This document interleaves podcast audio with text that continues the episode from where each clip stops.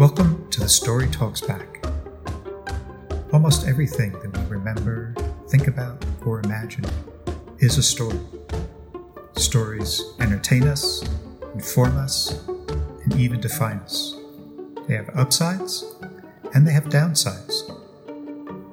This podcast explores the power of story in every aspect of our lives. I'm Dave Stanton.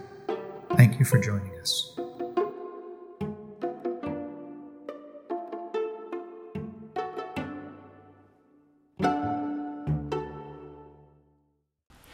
In the 1970s, John Gardner was a star in the world of literary fiction, often mentioned in the same breath as Norman Mailer, John Updike, and Kurt Vonnegut. He won huge acclaim for his 1971 novel Grendel, a postmodern retelling of the Beowulf legend.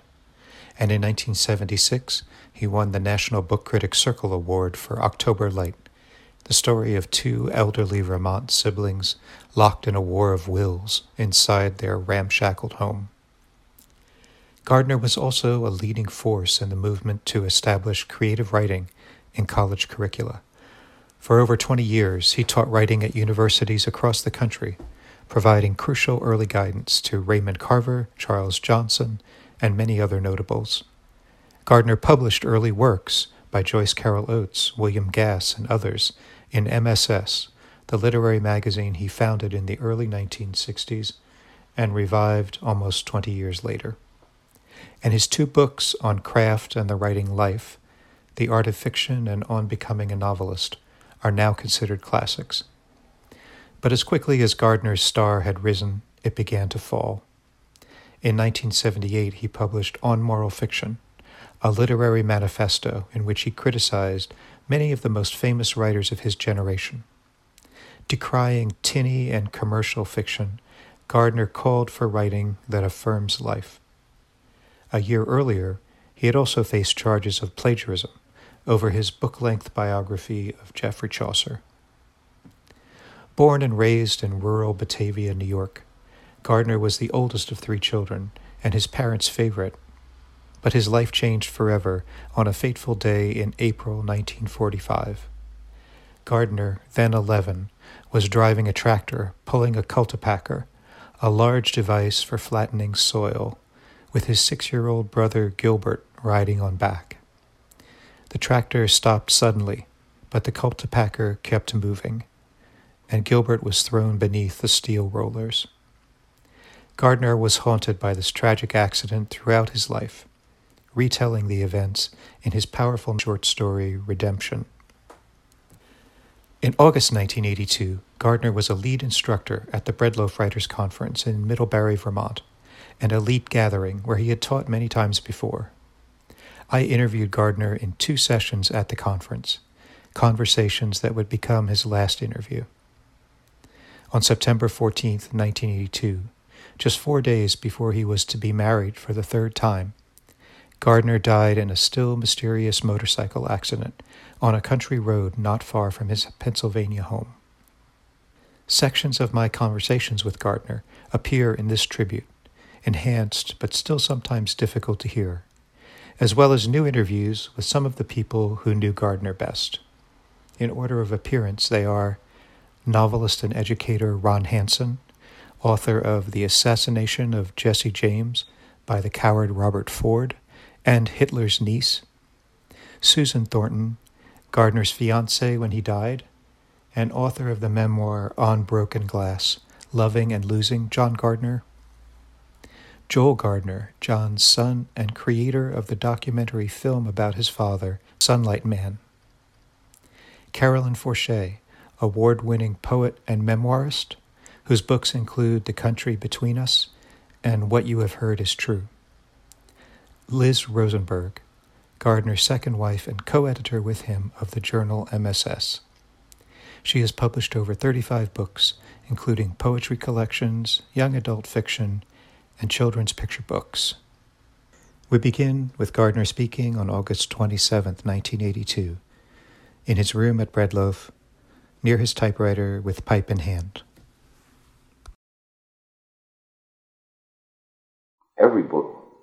Really good has to be passionate. And the question is, what is the passion of our time? Um, if you if you just had a divorce, the passion you feel at that second is the passion of loss or betrayal or, or whatever, um, and that can make a book. But but if you keep getting the passion of fiction out of little things in your life, you're never, never going to get very much passion. You're not, not ever going to get very great fiction he had a real electric personality. I don't know if people who read him can understand exactly how dynamic and charismatic he was as a presence. And that enabled him to say almost anything and get away with it.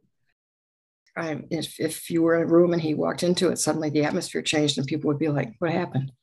Something's different. You know, even without seeing him walk in, somehow the air was just different. Um, he he had an amazing focus. He could make you feel like the only person in the room. Uh, I don't know the the air was more rarefied. It was just an amazing experience. It's hard to say what he was looking for, but he was definitely looking uh, for more than most of us do, and I think therefore willing to upend marriages, to take financial risks, to take physical risks. Um, bad behavior on horseback in thunderstorms and motorcycles and driving a car like it really mattered uh, to pass some old farmer on a blind curve at going 45 miles an hour when you know you might all die. Um, i guess it would be an understatement to say he wasn't careful.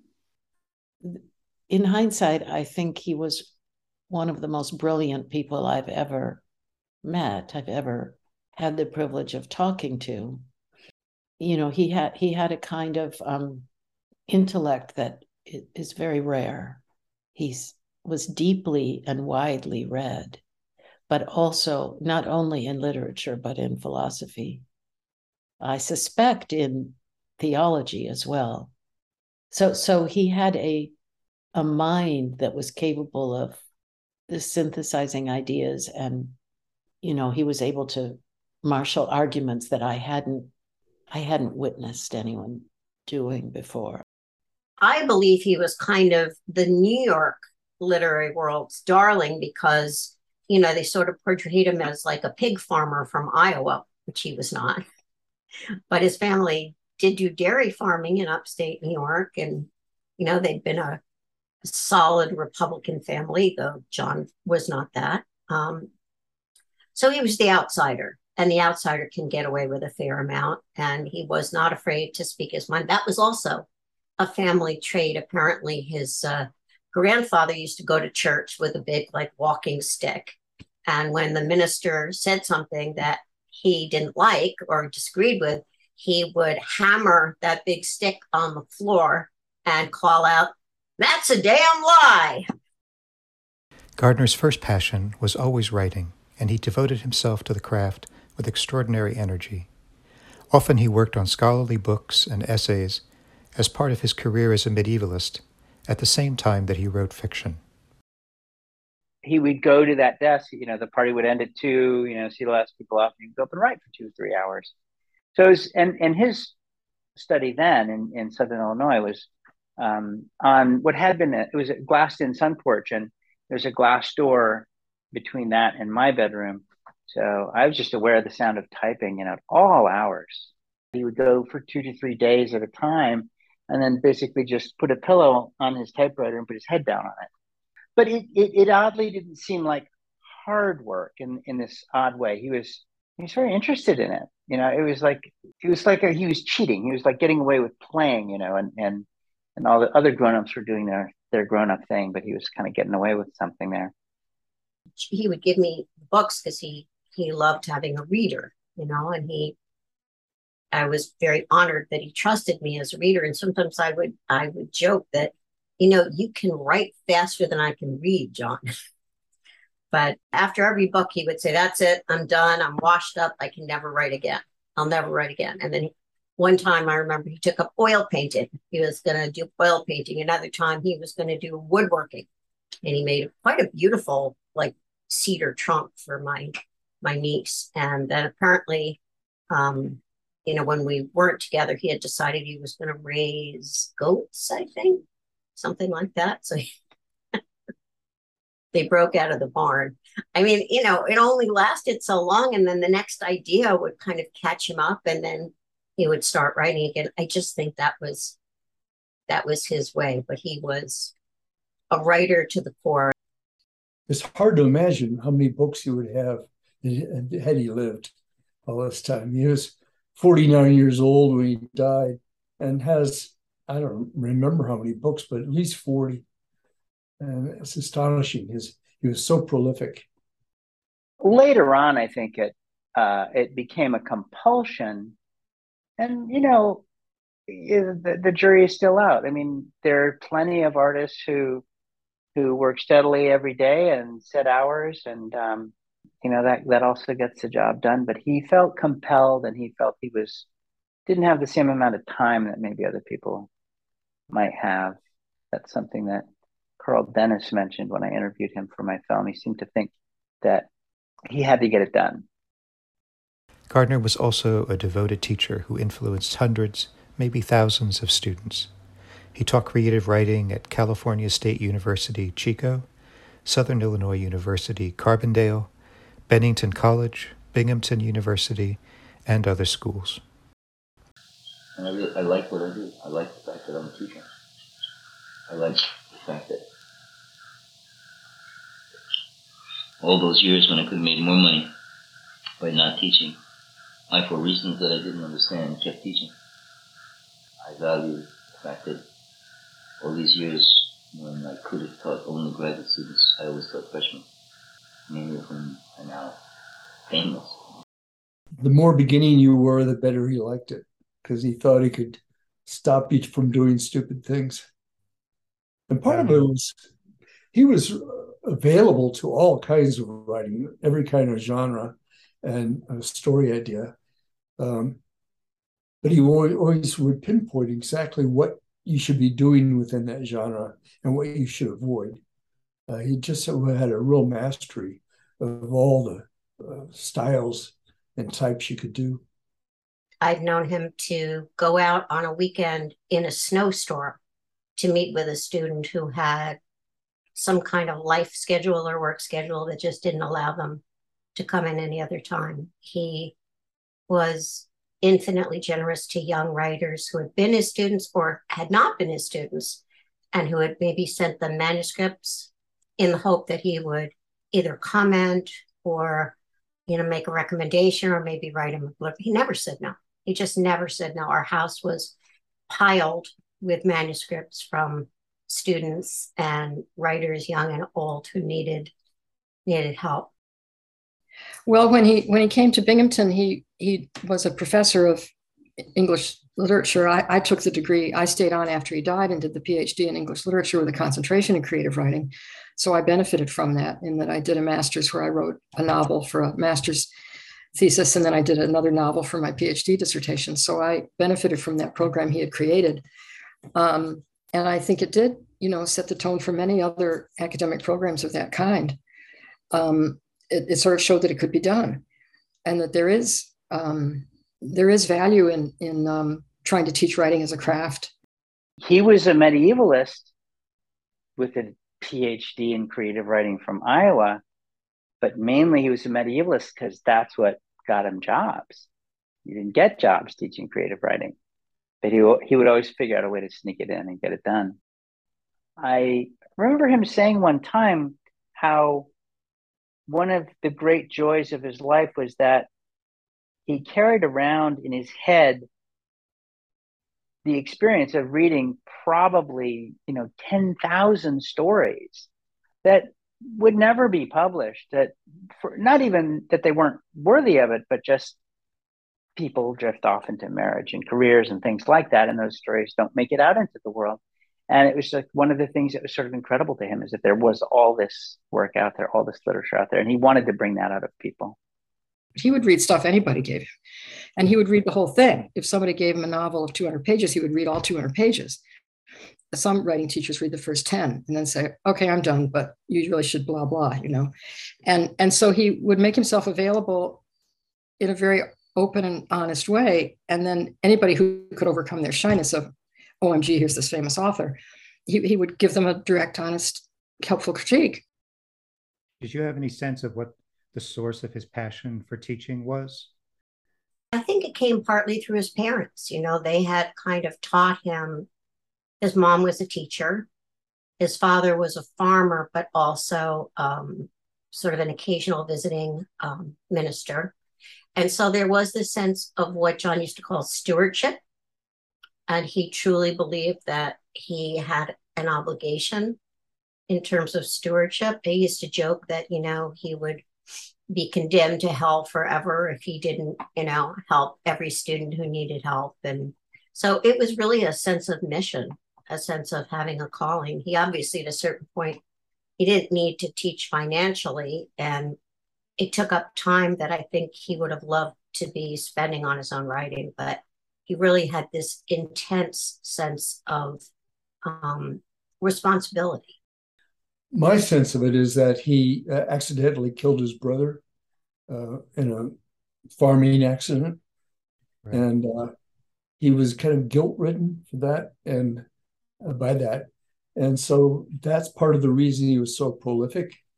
And I can remember him saying he'd finished a book and looked up to heaven and said, "Oh God, is that enough?"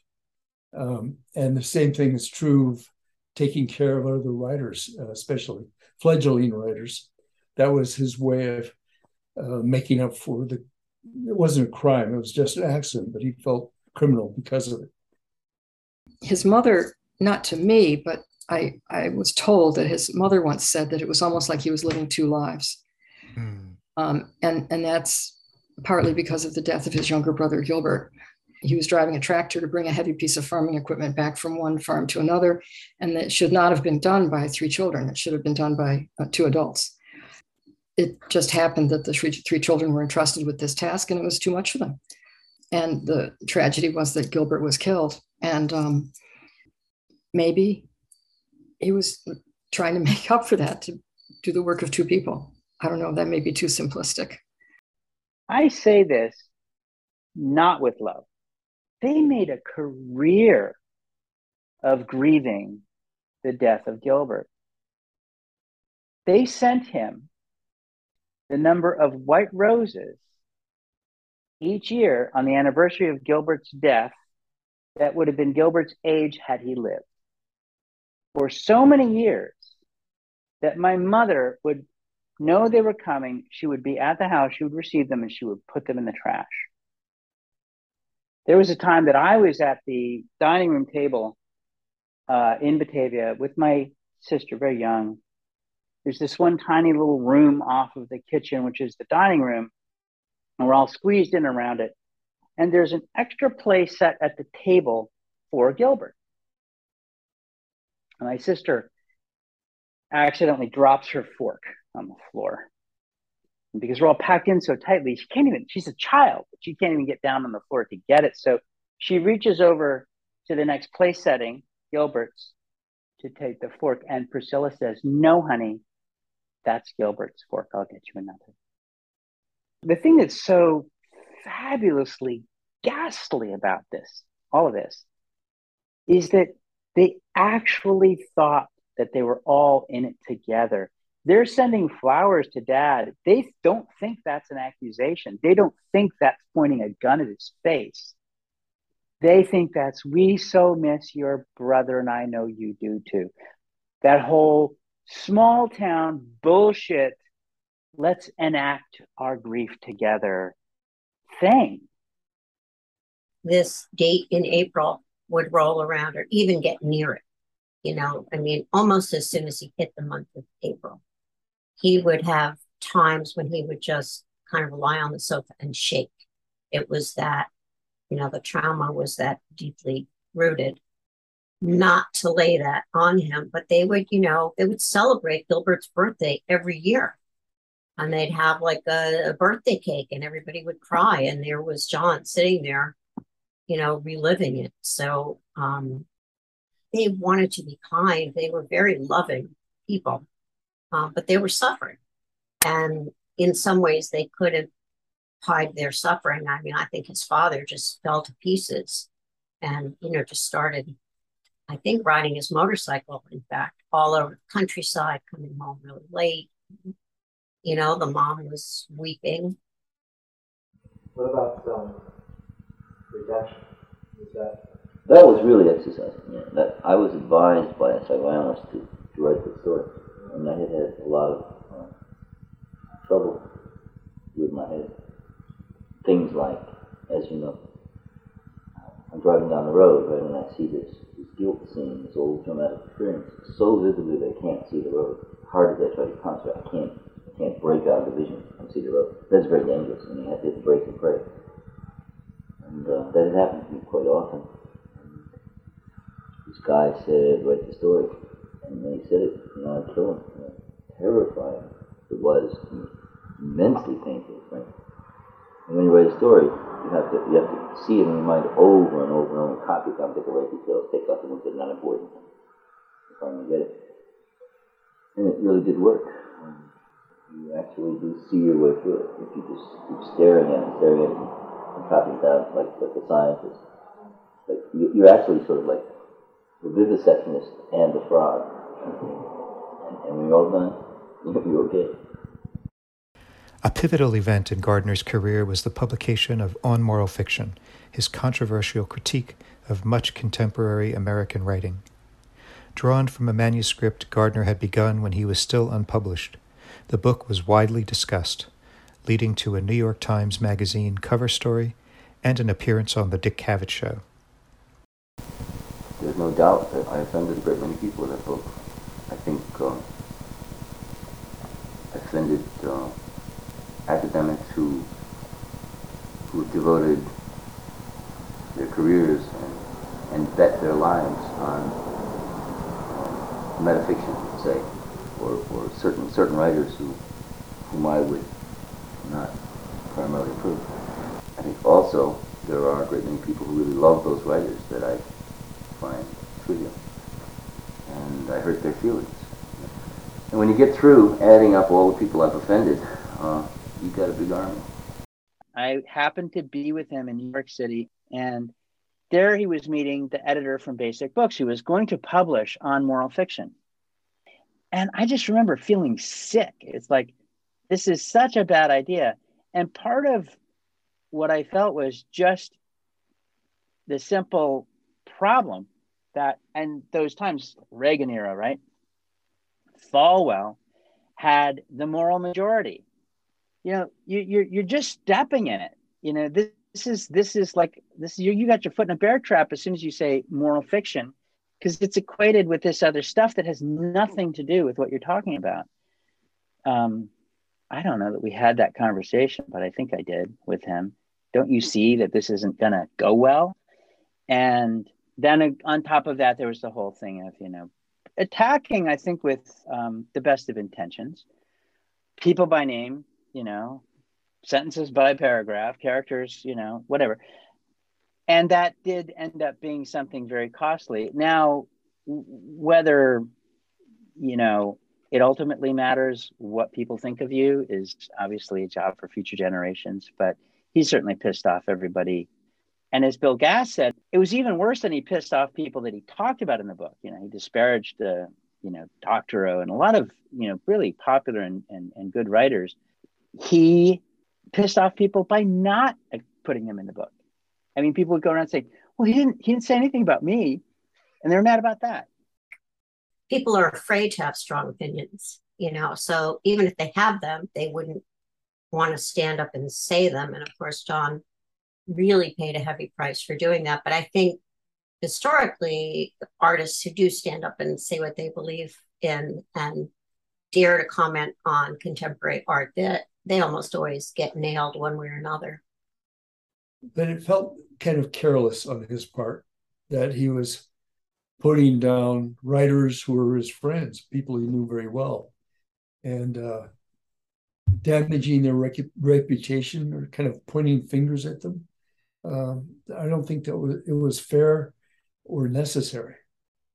It was the kind of stuff you say at cocktail parties, but you don't put it in print he had this night, a dinner party at Bennington College where all these writers are, and he goes around the room, and it's in the period when he's doing on moral fiction, and he tells everybody in the room what's wrong with their work, you know, down to like the, the beginning of chapter six and this kind of thing.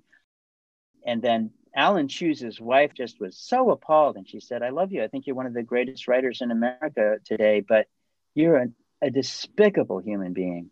And he said, Marjorie, Marjorie, Marjorie, I can revise my fiction. I can't revise my life. Well, you know, the truth is, he was also very supportive of the writers of his generation. You know, people forget that he worked with and absolutely supported John Irving and Tim O'Brien and Ron Hansen and Carolyn Forche. I mean, it's not like he was trying to just pick on the big guys. Um, I, I think he was, again, he was trying to look at a big picture of what he thought was a trajectory for the literature of our time. I said to him, you know, John, this is it for you for at least 10 years, at least 10 years before they'll forgive you. But you'll get old enough at a certain point, and then you'll be sort of like that that figure, that older figure, and then you'll write something and they'll be willing to really read the work again without having to keep going back to the same, you know, poisoned well. But he he didn't live long enough to see that happen. That's what I really believe happened. He simply didn't live long enough to outlive the animosity. What I was doing is right. I mean, what I say in On Moral Fiction is true. Everybody knows it's true.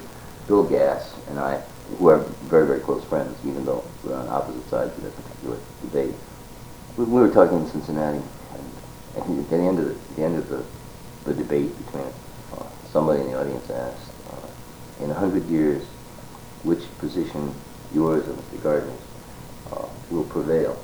And Bill Gass said, Mr. Gardner's position will prevail, as it always has. I think it's interesting. You know, um, he's not against my position, he just wants to be free to do something else. When Gardner arrived at the Breadloaf Writers Conference in the summer of 1982, where he was one of the lead instructors, he kept up a full tilt pace. Though writers are discouraged from working at the conference, he brought his bulky typewriter and a pile of works in progress. Uh, there was a certain, there was a, a driven, a driven, intense, go, go, go kind of feeling. Yes, um, he was he was involved in his last project, which was to um, translate in um, the Gilgamesh epic and write a critique. He was finishing the, he was looking at the galleys for um, becoming a novelist. So there was uh, lots of work. And yet he was also a breadloaf, um, interacting, staying up late, you know, smoking, drinking, talking about politics. Yes, it was like the pedal to the metal, fast and furious. There was a always a sense of him as living this nocturnal life. A lot of times you wouldn't see him until 10 o'clock at night at Treman, and he'd stay up there until four or five in the morning. Um, only hardy folks could stay drinking with him. Uh, I was always one who left in a reasonable hour. I mean, there was a lot of, you know, sort of star worship that went on at Breadloaf. You know, he, he had that that head of long, kind of ice blonde, goldish hair. He was like a, a walking beacon in a way. It was hard to miss him and he looked a bit otherworldly. I think he looked like, you know, maybe something out of Tolkien mixed with Prince Valiant or something. And he, he actually was rather shy and nervous around crowds. That's the only time that in my life with him I, I saw him drink was, you know, because he'd get nervous. He'd get nervous to be around people and to have, you know, be in situations where he was expected to hold forth. At Breadloaf that year, Gardner took a stand for writing that looks beyond limited personal problems to embrace political and social concerns. Inspired by the work of Carolyn Forche, who attended the conference that year, and others. Once more, Gardner was swimming upstream, taking unpopular positions at a time when he was already viewed as a kind of pariah. I keep getting into traps, you know, uh, like people keep thinking that I'm saying um, I don't care about technique. And that's not what I'm saying. What I'm saying is here at Breadloaf, where technique is, is reached such a high level, I mean, I see story after story after story, publishable. And I don't see one, well, that's not true. I see very few stories that seem to me really important for the world as it is right this minute. He felt it was very important to talk to writers about the importance of writing, not just technique. You know, the, the people who had paid the money to come to Breadloaf, they wanted a, you know, ABCD, you know, put this in your story, get this agent, talk to this publisher, get this contract. Then when you get the contract, that's kind of what they wanted. And so, and John could deliver that kind of information, but he chose instead on his last lecture to talk about politics and political writing. And he was basically, he just said basically, if you're not writing politically, you're not writing. And he basically talked for 15 minutes when people expected an hour long lecture about technique and how to do it and you know who to schmooze with in New York and and people were furious. I mean, they paid a lot of money to hear advice from this famous author and they didn't like what they were hearing and it was a it, it turned into a very um, angry confrontation between him and, and some of the other contributors at the conference. It was quite an event that day, John's talk in particular. And it was the sort of buzz of Breadloaf after that. It was what everyone was talking, arguing about, actually. Right. And and I realized that I was the focus uh, uh, uncomfortably the focus of something that was not that I full I didn't fully understand. It, it seemed like he was bidding adieu to a lot of things. He uh, his his talk and craft was more about politics than it was about craft. And I can remember say, him saying, "You can go to a lot of the other teachers here for information about writing. Go to Ron; he he'll, he'll help you out." And uh, but it was like he was passing the baton uh, to other people. He was riled up. You know, he spoke a lot about if you're not writing politically, you're not writing. Um, and there and I I'm, I'm not saying that these names to lay blame, but it was a, it at all in any way because hey, but there were writers there. Carolyn Forche was one, um, and a couple of others I think too, who were very committed and very willing to allow the the moral sensibility and the the, the political outrages and, and, and injustices of the world to seep into and flow through their writing in a way that, that my dad was ready to embrace after all of those years of not doing that. He, he always wanted fiction to change the world. He wanted it to make us better people. And I don't think, I, I think that at a certain point he realized that, you know, if you're not on the side, you're not, you're, you're not on the right side. And he wanted to be on the right side. He wanted to make a difference was the year Carolyn Forche was there, and she was reading her poetry, which was extremely political. And she was being attacked, as she has always been attacked when she tries to raise these uh, larger political issues, talk about things that are extremely uncomfortable and difficult to talk about. And I think a lot of what he did at Breadloaf actually was a personal um, act of kind of support and rescue for Carolyn. My guess is if she hadn't happened to have been there, he would have been ranting about something else entirely. I was reading my poems. I wasn't asking them to write similarly. I wasn't, I, I didn't have a a sense of being polemical in any way. John did have. John was committed to I suppose, injecting a kind, the certain kind of seriousness that he desired into liter back into literary culture. You you know, he was. I, I could be wrong. It it felt like he was more, much more on a mission than I was. In our interview and elsewhere during the conference, Gardner also reflected on loss and the uncertainty of life. His father, whom Gardner called his model in our discussions, had suffered a devastating stroke, and Gardner himself had undergone colon cancer surgery just a few years earlier. Really, really worst things are the, the loss of childhood. You know, uh, increasingly, you see that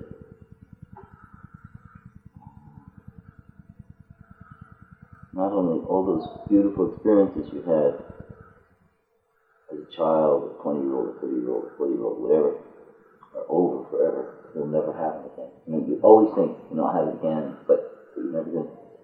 But even everybody you love that you could have talked to about it is dead. That's that's the horror. That's that's uh, powerful for writing.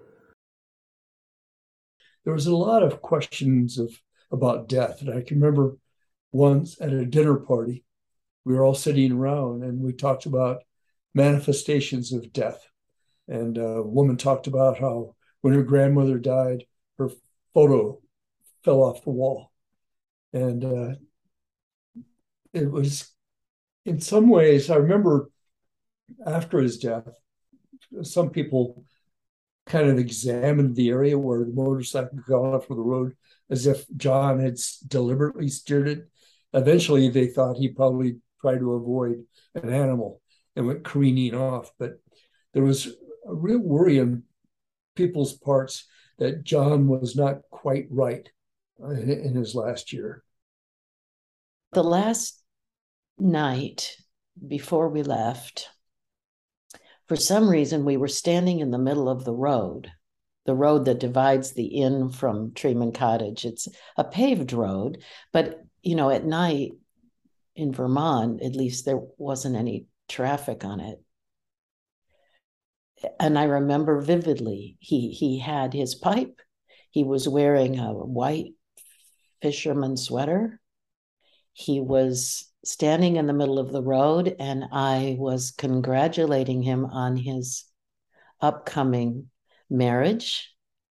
I was getting ready to say goodbye, and I hoped that everything went well. And he said something that I'll never forget for the rest of my life. He said, Oh, I'm not going to be married. And I said, But you're engaged. And he said, Yes, yes, I'm engaged. Uh, I love Susan, and but I just I'm not going to be married. I just know I'm not. And and he said, Because I'm because I'm not going to be alive to be married. So I said, I thought he was talking about, I thought he was talking about suicide. So I started to try to talk him out of it. He said, Oh, no, no, I'm not going to kill myself. No, no, no. He said, and he was almost jovial. He was saying, No, no, no, I'm no, nothing like that. And he said, I, I'm, he said, I'm Welsh. We know these things. And I said, No, you know what, John? You, what do you know? And he said, I, I just know that I'm somehow not going to be alive soon. I just know it. And I said, Well, I think I said something like, John, you know, this this is just um this is something arising from your subconscious. This is not. I didn't know what to say what's interesting is I could still see him in the road. It's very vivid, very precise. I can see his hair. I can see as he was saying this. It was um, very lucid, very, and he wasn't upset by it. He was kind of twinkling, you know. This. I remember him saying that um, a lot of members of his family had the gift of second sight, of actually of seeing ghosts or seeing the future. Um, and I don't remember if he said he did that, but uh, there were several members, he, people he mentioned, and I think his father was one of those people. Kind of extrasensory perception. On September 4th, um, we were at the house in uh, Susquehanna, and it was a hot night. I wasn't asleep. I was up reading. John was working in his study, and about 1.30, he said, let's go over and see Jeanette. And Jeanette Kell Robertson was a mutual friend who had a beautiful home in that area of Pennsylvania. She was a very close with both of us. And I said, It's one in the morning. And he said, She won't mind. We knocked on the door. She came to the door in a satin wrap and she hugged John and hugged me and come on in. She was cheerful about it. He said, We came to wake you up. And she said, I'm so glad you did. So then I realized I was sleepy and I lay down on the couch and uh, she suggested they go out for a little ride in a in her rowboat on the pond that she owned. So I lay down on the couch and fell asleep. And um, later, much later, after he died, she told me that when they had been out on the pond in the boat, he had talked to her about the fear, his fear of death, that he felt that he was going to die, that he could not stop it, and that he didn't want me to know. I asked Jeanette, did he think it was the cancer coming back? He had gone for a couple of checkups in the time he'd been living with me, and I was very aware that he was a recovering cancer patient. So I said, Did he think the cancer was coming back? And she said, No, he didn't know what it was, but he said he, he thought something was going to happen and he couldn't control it. And it made him really sad. On the afternoon of September 14th, 1982, a Tuesday, Gardner set out on his motorcycle from his home in Susquehanna, Pennsylvania, to meet with a fellow writer near Binghamton. He had been up late the night before and had generally been keeping what Susan Thornton called a punishing schedule in the weeks leading up to that day. While rounding a curve, he apparently lost control of his bike. A handlebar hit him in the chest, causing internal bleeding. He had died before he reached the hospital. I can remember I was writing the book on Jesse James, and it got around four o'clock in Michigan. And I thought, what would John Gardner do? And I continued writing for another an hour and a half. And in kind of a coincidence that would look phony in fiction, I turned on the television and immediately there was a guy saying, novelist John Gardner died today. And there was no preamble, it was just him saying that. And that I thought of John right about the time that he died, and that I turned on the television, it was announced, it was amazing. And then the rest of my evening was people calling up and asking if I'd heard about it. Was an incredible emptiness when he died, I thought. Was a, we lost a really major figure in so many ways, major in so many ways as a writer, as a teacher, and just as a person. He was brilliant. He was charismatic. He was gifted. He was troubled. The tragedy of his youth just continually haunted him. He was a, pain, he had a painful life. He, he could be wonderful, fun, and he was very entertaining. Um, I, I don't know how um, a person could escape that, given given what had happened to him in his childhood. His openness, his warmth, his his correspondence was was rich and dedicated and full and always on. And yeah, I, I imagine it cost um, you know a bit of time and space and personal relationships, but he really thrived on that generosity. And I would say too that it wasn't giving back, it was just pure giving. He didn't have to give back to anyone. He had to pass on, he had to elevate, he had to provide the excitement and curiosity and, and provoke. And there was a level of passion and energy and single mindedness to his purpose with literature that was astonishing. He wasn't just the smartest person in the room, he was the smartest person in any room. And it was a joy to watch his mind at play and his kindness. You know, I mean, he was, I think, an incredible model for how one ought to behave toward other people. He, he didn't always do it perfectly in his personal life, um, but he tried and he really did it beautifully in his kind of artistic life. He made you feel intelligent. he made you feel that you were as well read as he was. Of course, you knew you weren't. He made you feel that your ideas were worth something, that your questions were interesting, that your views were were of interest to him, even if you were 18 years old and knew absolutely nothing. So he had a way of making people feel included and engaged, unusually so. Near the end of our second and final interview session on August 28th, I asked Gardner about the wound, a theory he proposes in On Moral Fiction, suggesting that some kind of personal experience might drive an artist's creativity. What did that mean for him, I wondered. I've known so many people who were better than me, like farmers, mechanics, airplane pilots, and all kinds of stuff. I've known so many incredibly beautiful people that are inarticulate, and I'm the spokesman. And uh, my gift is that I can I can defend them or whatever. It's, it's not it's not just a personal wound, you know, my running with my brother. It's it's more than that. It's it's a really deep sense of uh, excuse the expression of humility, you know, like knowing that there are these, these really beautiful people.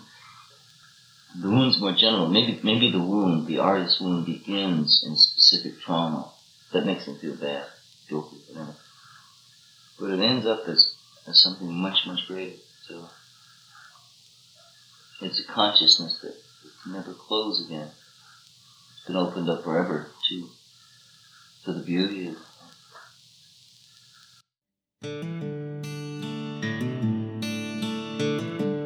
The Story Talks Back is produced and hosted by Dave Stanton. The music you're hearing now was written and performed by Christopher Daydream. The theme music at the beginning of our show is an excerpt from Play by Merlijn Twaalfhoven, performed by Kronos Quartet as part of their 50 for the Future series. Please subscribe to The Story Talks Back on Podbean and check us out on Instagram. See you next time.